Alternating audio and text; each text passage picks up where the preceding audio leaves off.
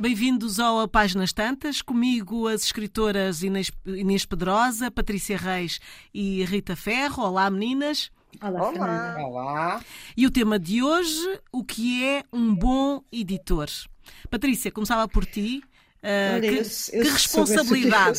eu- que responsabilidade. soubesse o que era, arranjava um. É o que eu tenho para te dizer. Agora estávamos a falar de sentido de humor antes de começarmos Pois. o programa e é o que eu. Não, vou- pronto, vamos lá então. Um, um bom editor. Olha, eu vou-te dizer, há um livro que é muito divertido, um, que o João Tordo escreveu, chamado Manual de Sobrevivência de um Escritor, ou o pouco que eu sei sobre aquilo que faço. Um, e a determinada altura uh, ele uh, diz para estar atento aos sinais e perceber o que é que é esta, esta função do editor, porque uh, tradicionalmente em Portugal os, os editores não mexem muito nos, nos livros, não é verdade? Pronto. E, e ele uh, diz assim. Quando ouvi pela primeira vez que um romance meu precisava de ser reescrito, o meu ego insuflado de escritor de um só livro que se considera um gênio foi beliscado pela primeira vez e doeu. Ao longo dos anos, aprenderia grandes lições de vida e de literatura às mãos das minhas editoras. Por vezes, raramente, sinto que os meus livros foram cozidos em fornos demasiado quentes. Fruto da inexperiência, permiti que o barro solidifica- solidificasse. A culpa foi inteiramente minha. Isto porque ele considera a primeira versão de um livro o barro. E diz: se é o teu primeiro livro e a primeira vez que trabalhas com um editor, então está atento aos seguintes sinais. E agora, meninas, ouçam bem. O teu editor confronta-te ou, pelo contrário, faz pouco mais do que assegurar-te que és um grande escritor e que a obra será publicada rapidamente. O teu editor conhece a tua história de fio a pavio e confessa não compreender aquilo que te parece óbvio ou parece ter uma noção vaga do que escreveste e diz-te que adora tudo. O teu editor leu o manuscrito com tanta atenção que até escreveu palavrões nas margens ou as suas anotações são escassas e geralmente positivas. O teu editor propõe sugestões e mudanças na estrutura, nas cenas, nos diálogos, na narração, nos monólogos interiores, sem medo de dizer que certa passagem é chata ou aborrecida e que outra passagem precisa de mais trabalho, ou pelo contrário, não interfere em nenhuma destas importantes questões, limitando-se a fazer o trabalho de um revisor atento. E acrescenta: se escusado será dizer que o editor de que tu precisas é o primeiro, o segundo talvez seja indicado para uma fase posterior. E enfim, e ele cita o Stephen King dizendo que diz escrever é humano, editar é divino. Uh, nós não temos realmente em Portugal grande uma grande tradição de, de edição, a chamada edição à americana ou à Não concordo inglesa, nada com essa frase. que escrever é humano e editar é divino. Sim. Não concordas? Pronto, Não. mas também não é, olha, não é da minha autoria, é do Stephen King. Ah, e eu percebo que, al- que em alguns casos, ahm, em alguns casos é um editor que safa um livro, pode ser um editor que safa um livro. Ah, O divino é sempre a obra. Pronto, amor, eu, eu estou por tudo. Eu, nesta altura do campeonato, estou por tudo. Portanto, é o que tu quiseres. Eu gosto muito, não, eu gosto muito de editar, vocês sabem, é uma coisa que eu gosto mesmo muito de fazer, sempre gostei, mesmo nos jornais. Ah, aprende-se muito a editar os outros, aprende-se a respeitar o texto dos outros, Mas a perceber peraí, que não então, é a peraí, nossa. deixa cá ver uma coisa. Eu agora não sei se estou no meu programa. Eu estou com a Inês e com a, e com a Patrícia. Uhum, Estás? São vocês que estão comigo. E a Fernanda. Claro, Sim. claro. Então, mas em que, em, em que tema estamos? Estamos no editor de aquele que lança os livros que os, que os autores escrevem ou nos editores que editam os livros? Estamos nos editores que editam os livros. O que é que faz um bom editor? Era Ah, o nosso então, tema. Quando tu falas em editar, estás a falar em editar, editar a tua revista ou já foste editora de livros? Não, não, já fui editora de livros, já ajudei muitos autores, ou alguns autores, vamos pôr assim. Não, não Ah. é isso. Isso é editar no sentido de Trabalhar o texto. enriquecer. Uhum. Sim. Não, eu estou a dizer editar como é a Inês. Ah, não, não, não, não. Ah, Isso, ok. não, isso é uma editora. Isso para mim é Eu, uma repente, editora. Não, eu vou explicar a minha perplexidade. Eu, de repente achei que vocês, que- da maneira como tu falaste, estavas a falar de quem editava os livros, editar de rever. Não, não. Não, quer dizer, vamos lá ver. Mas fazer um bocado de confusão com isso, não é? Às- Mas um editor é vocês um têm que editor, esclarecer um revisor isso. é um revisor. Tem que esclarecer isso. Ah, Porque não, o ah, editor uma- uma também, coisa- lá também tem uma esse coisa é lado. uma coisa Oh, Fernanda, e outra coisa é outra coisa.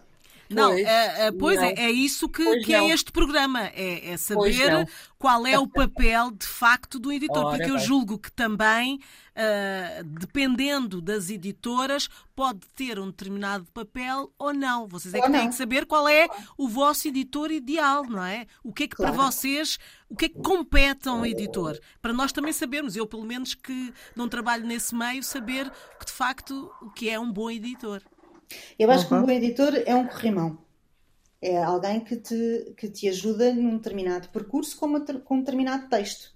Portanto, interessa-se pela tua obra, não quer, não quer esmigalhar nem, nem eliminar a, a, tua voz, não quer que tu escrevas como ele, ele editor, não quer nada disso. Quer potenciar o teu talento, quer potenciar a tua capacidade de escrita, quer potenciar a tua história, quer que uh, o livro, quando uh, seja distribuído ao público, esteja na sua melhor versão. Isto seria um bom editor não tem nada a ver com um revisor.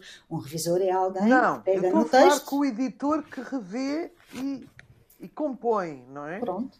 Não, não, não, eu acho é que o revisor. Editing. Sim, Uma coisa é o é. publishing e outra São coisa coisas é o diferentes. Editing. Exato. Socorrendo do inglês, eu achava Sim. que tu estavas a falar do editing. Não, não.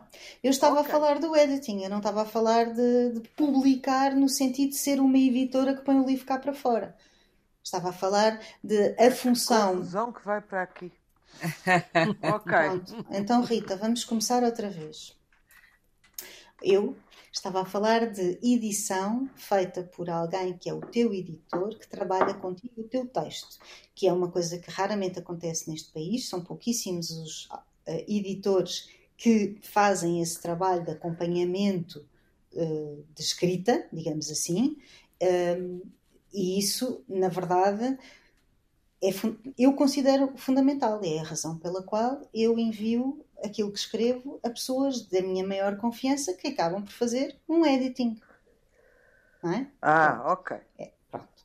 Então, uh, o que eu estava a ler da, do Manual de Sobrevivência de um escritor do João Torto é precisamente aquilo que eu acho que acontece uh, neste país, que é, uh, como ele pergunta, o teu editor faz-te observações e faz-te sugestões ou diz-te que tu és maravilhoso e que vamos publicar rapidamente?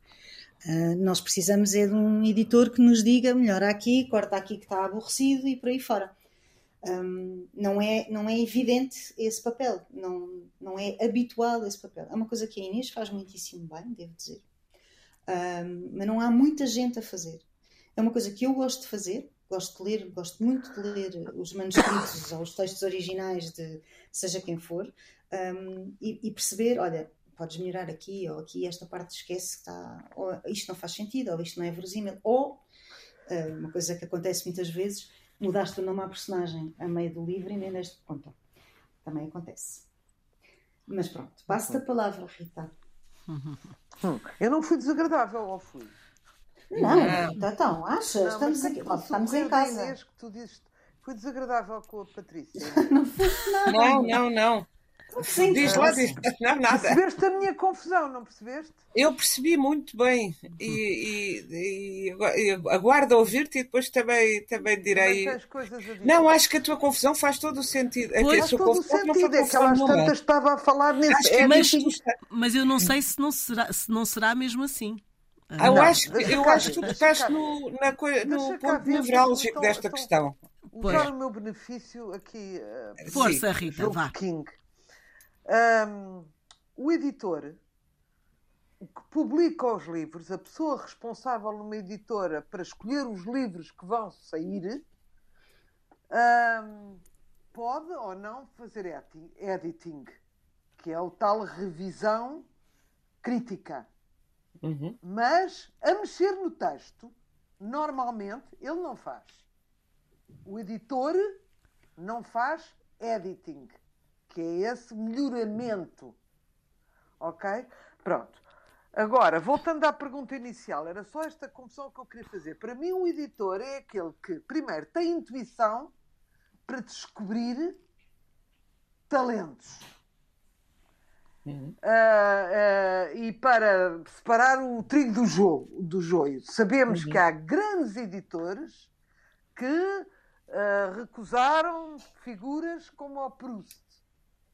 Uhum. Provavelmente não são tão grandes como a gente julga, senão teriam identificado ali a pérola que ele veio revelar-se, não é? Mas, portanto, o melhor editor é aquele que sabe. O Zeferino Coelho, o editor de esquerda, comunista, descobriu o Saramago e apostou nele e levou ao levou ou ele levou-se ao Nobel. Pronto. Isso para mim é a primeira condição, ter intuição de perceber que está perante um, um texto de qualidade, que mesmo que esteja uh, tosco ainda ou grosseiro, se percebe que mexido há ali filões e capacidades de poder se tornar um grande escritor. Isso para mim é, acima de tudo, um bom editor. A seguir, como, sendo o editor um, um, um mendicante de estímulo, carente, uh, por quase de formação profissional, uh, é preciso saber estimular e acarinhar o seu autor. Uhum. Isto para mim é uma coisa muito importante. Eu acho que se um, um bom editor é aquele que, acreditando que tem um público, que, que, cujo autor tem, o editor de um autor que acredita que tem um público e que tem qualidade, se não gosta do trabalho, tem que pelo menos fingir bem. Porque nós estamos ali numa situação de vulnerabilidade total. Nós não temos interlocutores. Temos três uhum. ou quatro amigos a quem mostramos os livros, e aqui estamos aqui um exemplo bom. A Rita, Patrícia e Inês costumamos por proximidade, de amizade, mostrar os livros umas das outras e depois já com, com esta carreira já de uh, plural de livros, já não, tam, não temos pachorra para mudar as pessoas que levam 15 dias a ler um livro, não é? Hoje em dia. Portanto, nós estamos muito sozinhos. Pronto. Portanto, o bom editor também tem que ter esse carinho extraordinário para, para, para, para para cuidar da vulnerabilidade do autor. Ah, um, um autor é uma, é uma, é uma, é uma pessoa que, que, eh, que é muito influenciável, porque como não tem a noção, nem, nem se pode otorgar a si próprio, depende dos outros. Uhum. E do público, e dos colegas, e dos pares. Eles é que lhes vão dar a medida do que ele é. Nós podemos achar que somos ótimos, mas só nós, isso não faz de nós bons escritores. Tem que haver algum hum, feedback, eh, feedback ou aplauso da parte do exterior, não é? Portanto, para mim, as, as duas grandes qualidades é a intuição para, para saber separar a obra da coisa e saber estimular o seu autor. Pronto. Uhum. Uh, Inês, este equilíbrio que tu, como editora, uh, este equilíbrio entre o gosto pessoal dos editores, a Rita estava a falar, não é? Uh, pode não, podem não gostar muito do, do, de, dos livros que ela escreve, mas sabem que tem um público, é um equilíbrio difícil de, de gerir para um editor. Não sei se para ti isso põe, ou se tu tens muito definido o que é que tu queres para a, a, a tua chancela. Sim, eu como, como tenho uma editora pequena, enfim, a editora tem três anos e é uma editora, enfim, ainda bastante pequena, eh, e edito, lancei-me a isto por Carolice, por amor aos livros, aos autores, e, e, no, e portanto não estou é diferente a posição de uma pessoa que lança a sua pequena editora e que publica aquilo de que gosta, esperando e publico o melhor que sei, e tentando comunicar a um público uh, maior possível, uh, com as minhas ainda, ainda pequenas possibilidades. Mas claro que fiz essa editora para publicar o que ainda não estava publicado, para descobrir, lá está, e concordo absolutamente com as duas qualidades essenciais que a Rita estava a enunciar que devem ser as de um editor. Portanto, eu tenho essa, esse luxo, luxo entre, entre muitas aspas, não é? eu só edito aquilo em que acredito. Claro que numa multinacional da edição, onde o, o editor é um empregado, tem que publicar coisas de que não gostará, mas eu acho que mesmo eh, tem de ter aí então o profissionalismo de saber defender, não só defendê-las publicamente, mas de, se, de, de, dar esse ombro que um escritor precisa ao escritor. E por isso, quando a Patrícia estava a, a referir a, a, o, o, livro do, do João Tordo e os dois tipos de editor que ele, que ele enunciava, que precisamos daquele que nos,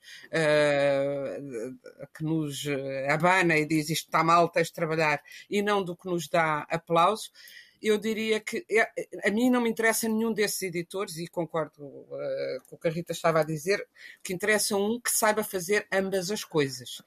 E, portanto, uh, para fazer uh, as duas coisas, tem que, para começar, ler o livro. E muitas vezes Uh, o que acontece em Portugal é o editor tem essa intuição, e há muitos editores portugueses que se estabeleceram como editores por terem a intuição de uh, descobrir uh, esta voz ou outra, desincentivar, dizer tem um livro, porque já leram outras coisas, não ainda em livro dessa pessoa, ou porque recebem o primeiro original dela e, e percebem que está ali uma voz interessante. Mas há muitos que fazem isso, mas depois são muito poucos os que sequer leem de facto os livros, depois passam. Por isso é que eu estava a achar até graça a, a Rita a dizer confusão, mas isso é revisor, isso é editor. Claro que tem que haver uma revisão uh, tipográfica, até uma revisão uh, para ver as gralhas, as repetições, uma coisa mais técnica. Mas o primeiro trabalho de revisão deve ser do editor. Um, um editor uh, que se preze, o trabalho dele é ler o livro, comentá-lo. Agora, esse comentário tem de saber fazer as duas coisas, que é eh, dizer isto está uh, entrar no na, entrar dentro do escritor.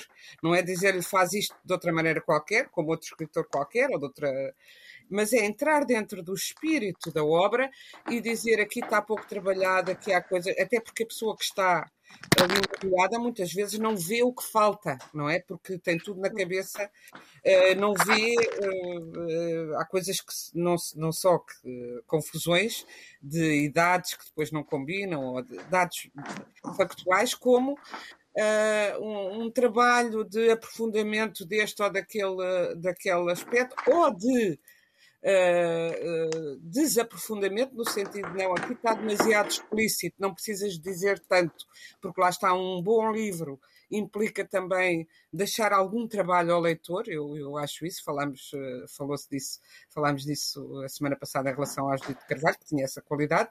Um bom livro deixa sempre um, um, um, acredita na imaginação, na capacidade e na compreensão do leitor e convida-o a participar no livro.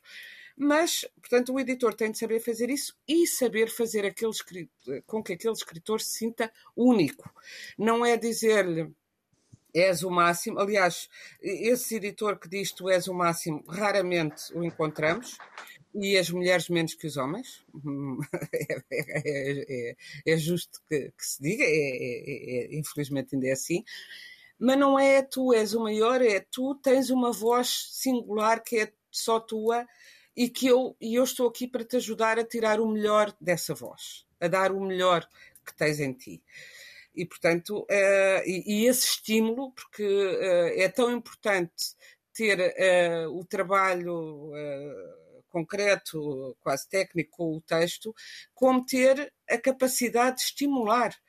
Porque fala-se muito dos grandes egos dos escritores, mas são egos também muito frágeis, porque a pessoa vive uh, metida no, na sua obra de uma maneira que uh, a obra cair-lhe aos pés é cair quem, quem nós somos, não é? é, é Sentimos-nos despedaçados, estilhaçados, uh, se a coisa não corre bem.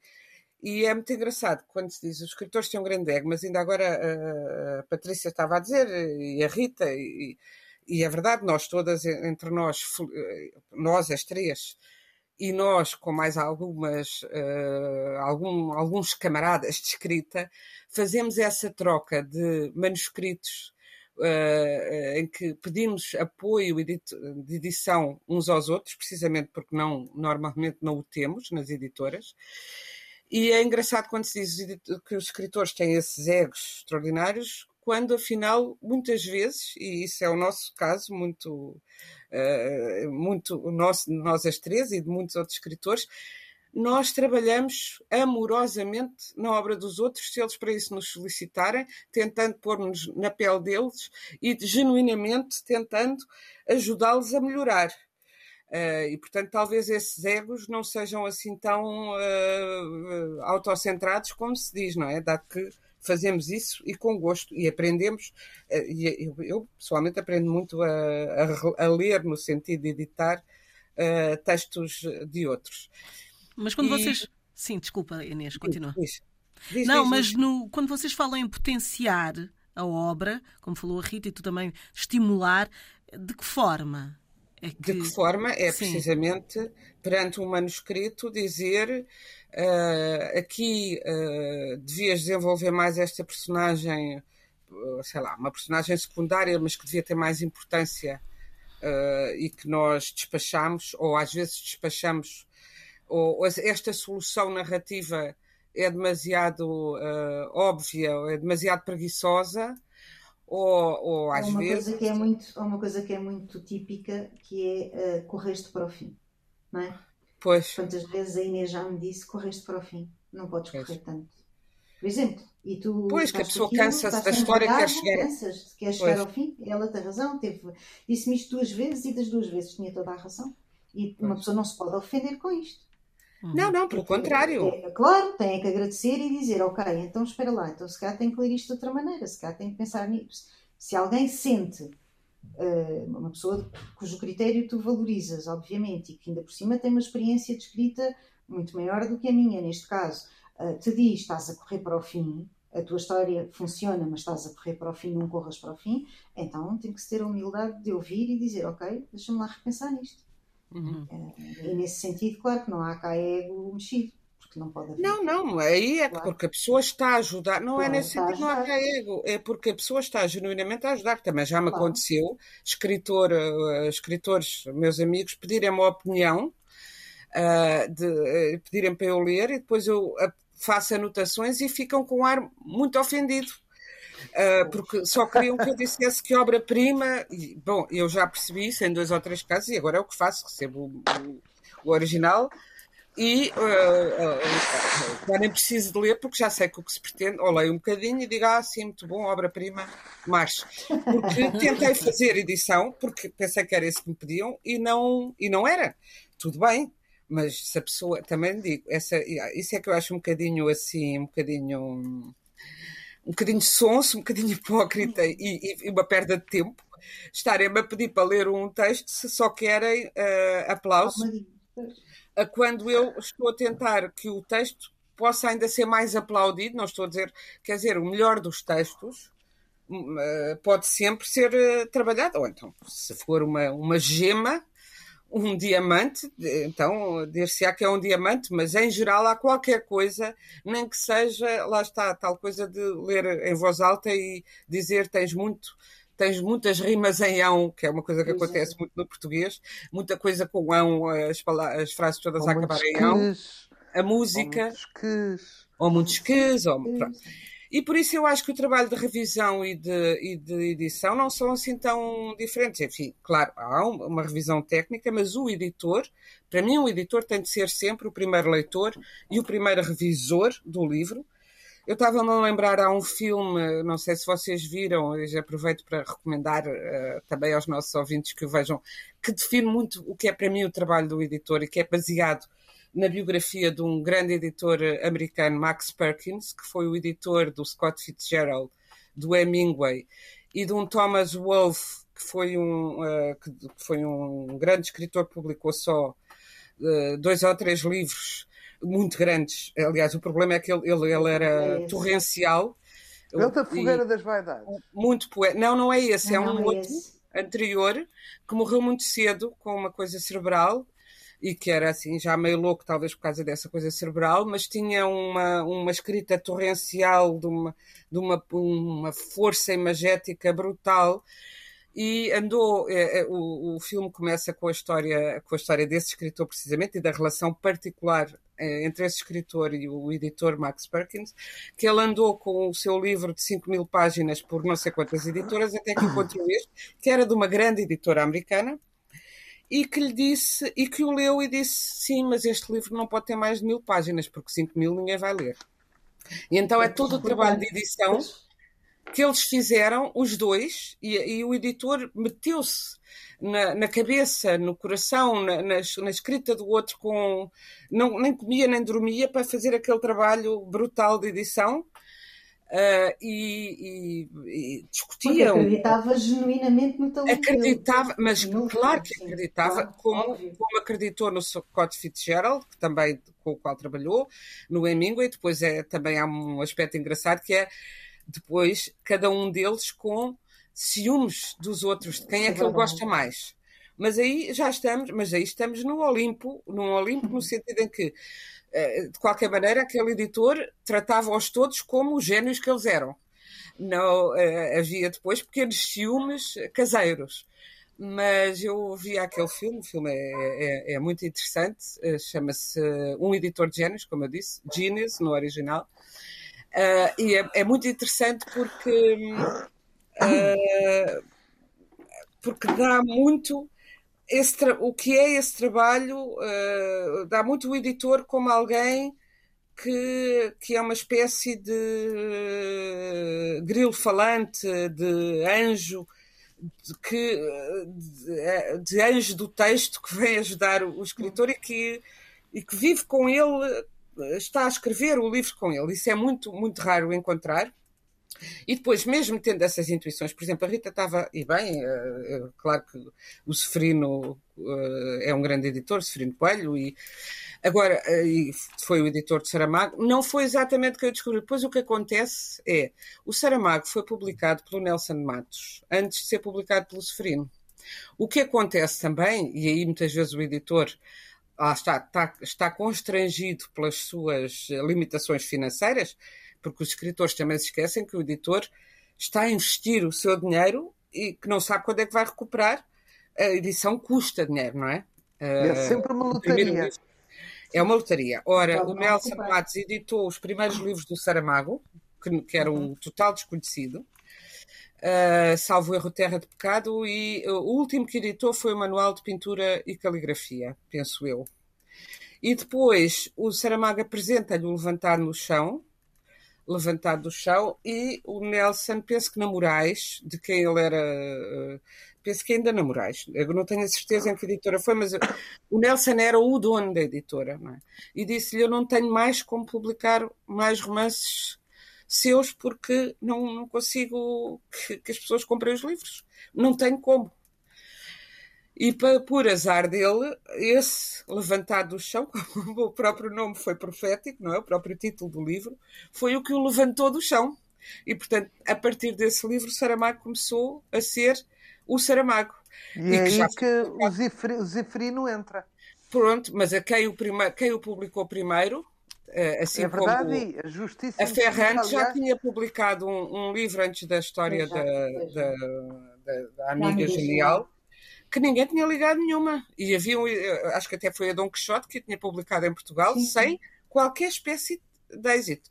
E o próprio Nelson Matos contava-me esta história também eloquente, que é ele publicou o Paciente Inglês. Eu creio que já contei aqui esta história, mas é mesmo, é mesmo interessante e, e porque mostra o que isto é. Ele uh, gostou muito do livro do Michael Ondaatje, O Paciente Inglês, The English Patient, uh, e publicou o livro. Uh, e o livro não vendeu nada. E depois, antes de sair o filme, que se tornou famoso.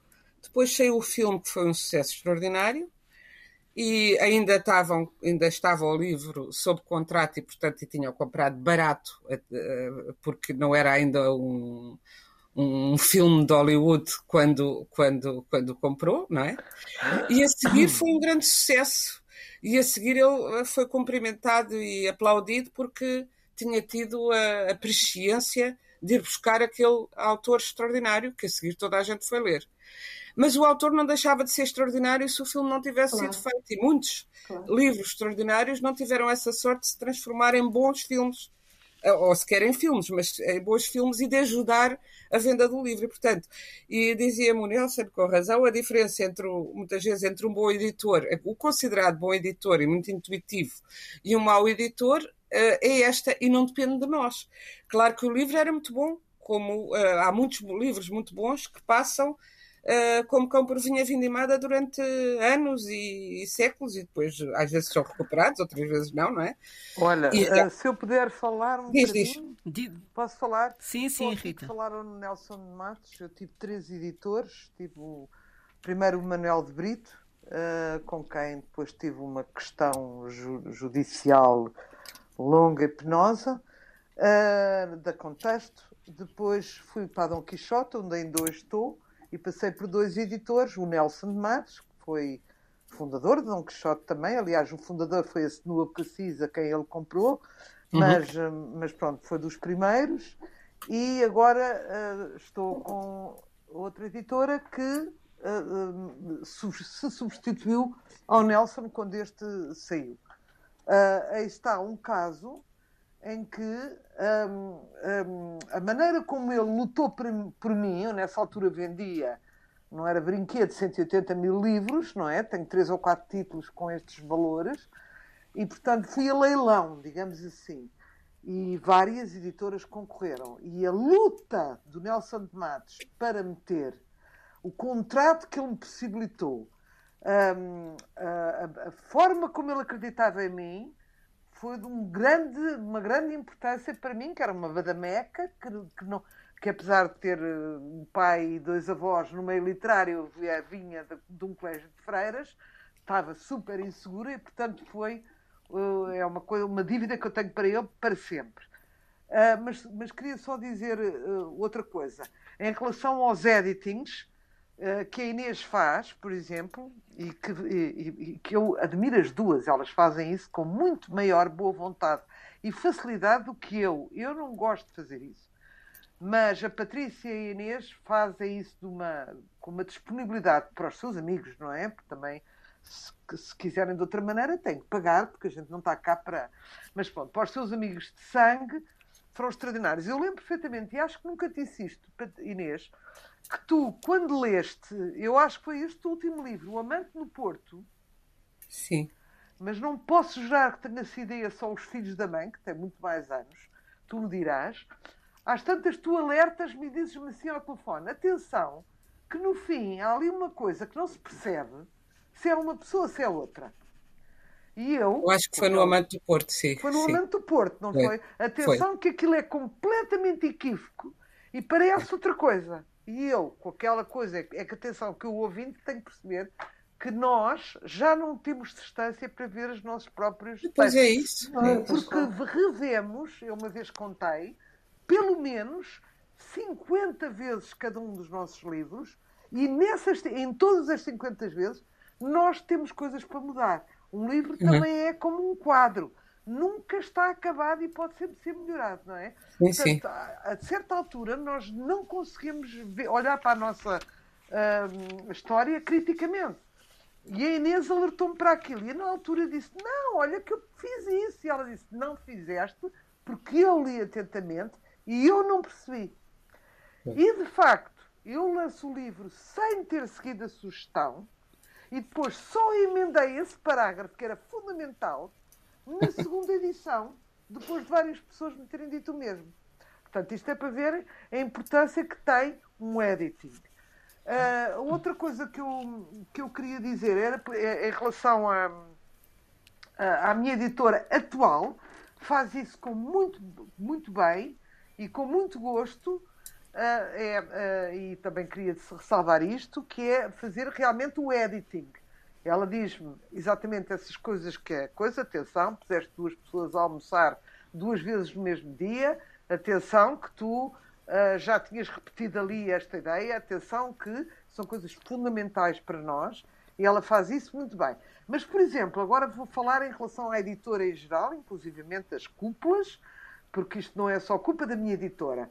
Eu fiz 20 anos de vida literária e, muito humildemente, nós temos vergonha e somos nunca nos inflacionamos a nós mesmos, estamos sempre com aquela insegurança própria do escritor, e disse com toda a humildade: Eu vou fazer 20 anos de vida literária. Deixaram-me passar. Agora fiz 30 anos, o ano passado, não é? De vida literária. Eu também lembrei com a minha voz humilde e nada, zero aconteceu. Portanto, é uma altura boa, não é? 20 anos e 30 anos não são 5 dias, em que pois. podiam ter aproveitado isso para dar mais ênfase à minha obra e não fizeram. E o último caso, e calmo já, é ter assistido, não assisti porque o meu avô morreu em 56 e eu nasci em 55, só fomos contemporâneos um ano e eu tinha um ano quando ele morreu, mas assisti às histórias, às petites histoires lá de casa e soube o que é que, se o Fernando Pessoa editou, só editou um livro em vida, que foi a mensagem, como sabem, foi uhum. porque o meu avô acreditou nele piamente na, na, na, obra, na singularidade dele e no gênio dele e andou atrás dele repetidas vezes para ele fazer qualquer coisa e na,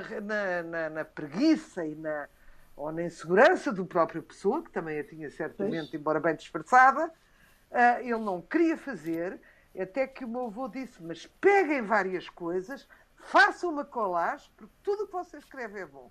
E é aí que aparece a mensagem, e é aí que ele propõe um concurso que faz praticamente, é verdade, foi uma pequena corrupção, mas uma corrupção, digamos, uh, com, uh, com um motivo maior, que foi arranjar um concurso praticamente para a pessoa ganhar, que por acaso não ganhou, ganhou outra pessoa de que ninguém já fala hoje em dia, ele ficou em segundo lugar, porque não tinha as páginas regulamentares e, e, portanto, só o ano passado, há dois anos, é que descobri a ata da reunião de atribuição dos prémios do SNI um, de literatura e é que percebi isso. Mas vi de facto o que é que é uma pessoa atrás da outra, não é? Gratuitamente, atrás, muito mais novo, um badameco, que ele foi editor do Orfeu aos 18 anos por uma questão legal, precisavam de alguém, porque a maioridade, a maioridade nessa altura era aos 21 anos, e portanto o meu avô precisava de. Uh, puseram um menor para, para ele não poder ser responsabilidade, usado que já estavam preparados para, para, para os tiros e para as reações uh, que os órficos iam ter, não é? De uh, total partir, partir tudo, não é? mas pronto, era amigo dele, encontravam-se, liam os textos um do outro e ele fez aquilo absolutamente apaixonado pela obra do Pessoa e com uma confiança absoluta. E, portanto, aí temos um gênio que foi descoberto porque um amigo, novíssimo, da juventude, um, insistiu até o chatear, verdadeiramente, para que ele conseguisse preparar um livro para propor um concurso e para, e para ter a sua primeira obra e única publicada. Pronto, já, já não temos assim uh, muito desculpa, tempo, mas. Desculpa, eu alonguei. Não, não, não faz mal. Uh, uh, Patrícia, portanto, o editor tem que ser visionário, não é? E, e, e o é ideal, o ideal mesmo, depois do que a Rita disse, o ideal mesmo é que ele acompanhe o seu autor, mesmo quando, a, quando o livro já está cá fora, não é?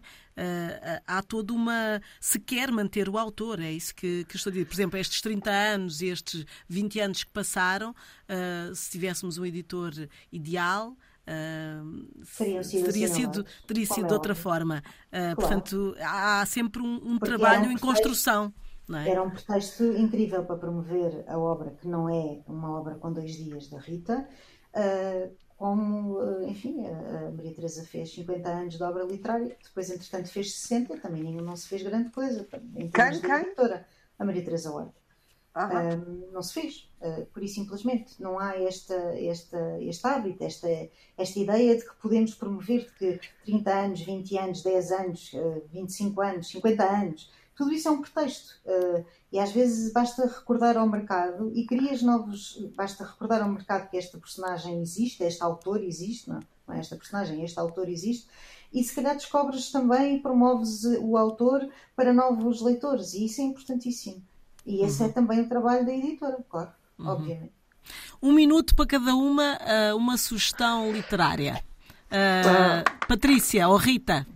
Olha, eu digo rapidamente, uh, eu tenho, olha, para já saiu o livro o livro do desassossego em búlgaro, porque eu tenho uma, uma cópia completamente ilegível, como calculem, em cirílico, não percebo nada, mas que foi escolhido uh, na Bulgária para, uh, por ser uma um pessoa anotado com as notas do meu pai. Isto é uma coisa importante.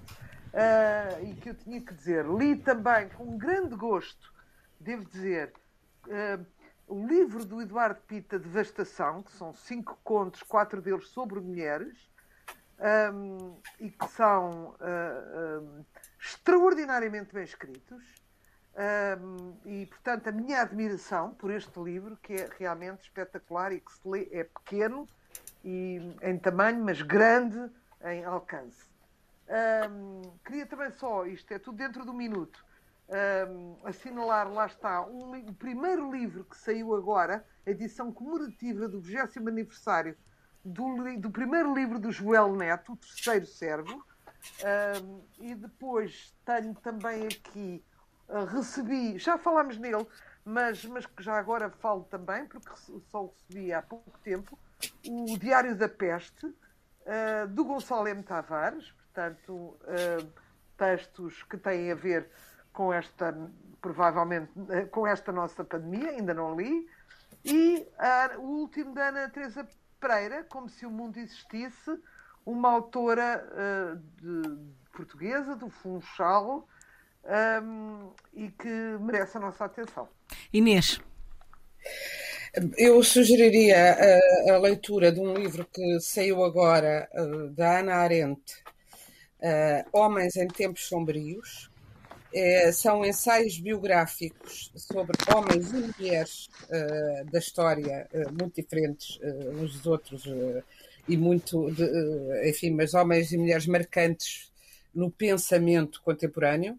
Uh, começa, o livro começa, aliás, com um ensaio genérico sobre a humanidade em tempos sombrios e depois tem uh, ensaios biográficos sobre Rosa Luxemburgo, uh, sobre o Papa João XXIII, sobre Hermann Broch, Brecht, Karen Blixen, Walter Benjamin, Randall e, uh, e Carl Jaspers, que foi uma grande influência, o Carl Jaspers, filósofo que, que, foi uma grande influência, um grande, um grande amigo da Ana Arendt.